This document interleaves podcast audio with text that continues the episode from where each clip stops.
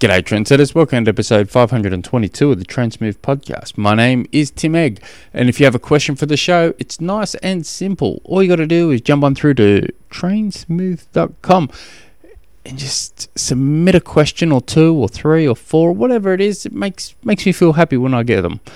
So, but I'm not feeling happy today. I haven't got any questions, and I wanted to get an episode out. So, what I thought I would do is I thought I would Uh, talk about a, a bit of an issue ish I saw during Ironman South Africa. Last weekend I was watching so- Ironman South Africa and I, I'm obviously not going to sit there and watch a full Ironman, but I watched the majority of an Ironman. Um, it, it's great if I'm training indoors. I can just put it on and pedal around inside while watching it. But and if if that's not the case, what I do is upstairs. We got I put it on upstairs on the TV in the lounge room, and then downstairs in my man cave, I put it on down there. And my son's always deeply keen on watching it as well. So between us both uh, and our movement in and out of the whole house, we watch the majority of them. Ironman. I uh, a few things um, that really stood out during this race is the lack of age groupers in the aero position. It was crazy, and I haven't seen an I uh, um, an Ironman in recent times where so many people had road bikes, but that's not that's not an issue. That's all good stuff. Um, but I v- a hell of a lot um, almost all of them were out of the aero positions in that second part of the bike that the pros were in because I was obviously more keen on watching the pros than the age groups. But I was fixated on the age groupers, and and I, it almost turned into a game where, where my son and I we go. There's one in the aero position. It was just like every blue moon. It was it was crazy you, how many were sitting up. So what I thought I'd do on today's episode is talk about uh, making that aero position your default position.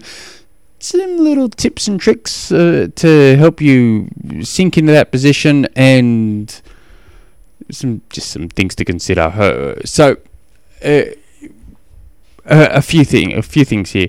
Um, we'll cover very, very, very quickly about a, um, getting a bike fit. If you haven't got a, bi- a, proper bike fit, I would, geez, I would recommend getting a bike fit. If you could haven't got the budget to spend four hundred odd dollars getting a bike fit, that's all good. I would contact your local tri club, explain to them um, budget's tight, and you just need help with a bike position, a bike fit. I would, you know, I'd bet six bucks on my left nut that someone within the club would say, meet such and such at this time in his garage or whatever, and they'll be able to help you out. So there, there's ways around it. Or just ring them up and say, I've got, got a carton of beer under one arm and I've got a, a bike that needs fitting in the other arm. Can you help me? That all, grog always helps. Uh, good trading.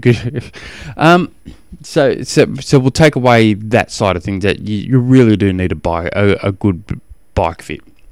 Yeah, because you're leaving time can leave a lot of time on the race course without a proper bike fit. So, if it's been a while since you've spent a fair bit of time in the aero position, or um, especially the guys that train indoors, they'll sit, sit up more than they in that aero position, uh, or they're just getting back onto the bike, or you know they're just struggling. When riding indoors, if you grab uh, a towel and you fold it you know, a half a dozen times to make it thicker and put that over the, the pads where your elbows go, that will just lift you up a little bit. And you're just to take away a lot of that um, stress in the shoulders, back, neck. Because you just up that little bit, you just get used to ride that for a week, two weeks, three weeks, whatever long it needs, um, just to get used to it, and then you can slowly get get that um, get that further down. So that that's one little trick. Depending on what sort of um, pain and discomforts you get, because when you're really used to that position, geez, it's comfortable, and you'd rather stay in that position. But until you're used to that, it can be a miserable thing trying to get used to being tucked down. Um, a lot of issues I see when I watch triathlons too, when people are in the aero positions, is they point their neck really up, but uh, so they're like they get in the that aero position, their head's pointed so far up, it's it, it has to be sh- straining the back of their necks.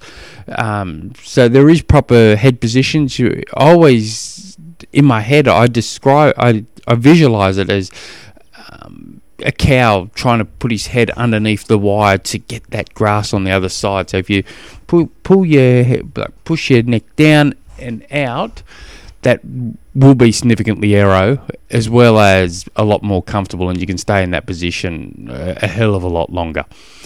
Um, another tip is, let's say, getting sore shoulders, sore necks, or you know, neck. Um, if you get um, some lighter dumbbells, and if you stand up, get some lighter dumbbells, and you just and hold them on in each arm side by side, so they're down, you know, like pocket level, waist level, and start shrugging your shoulders up and down, up and down, up and down. Say, let's say you do that three times ten, um, twice a week. Uh, and then see how you go. That will also help. Another really good tip to help get that body used to that aero position is planking. Um, planking in a mimic aero position.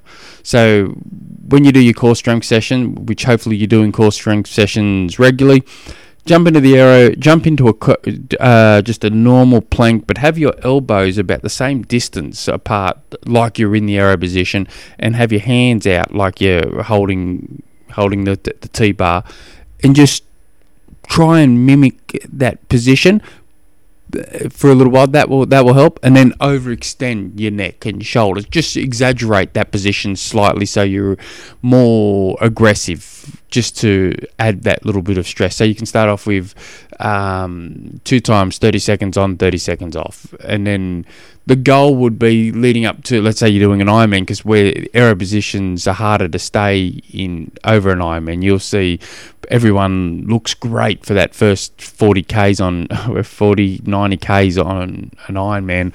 Thank goodness they take most of the photos then because in that last 60 odd Ks, uh, you see a lot of people sitting up and just you can tell who's spent time in that position versus who hasn't.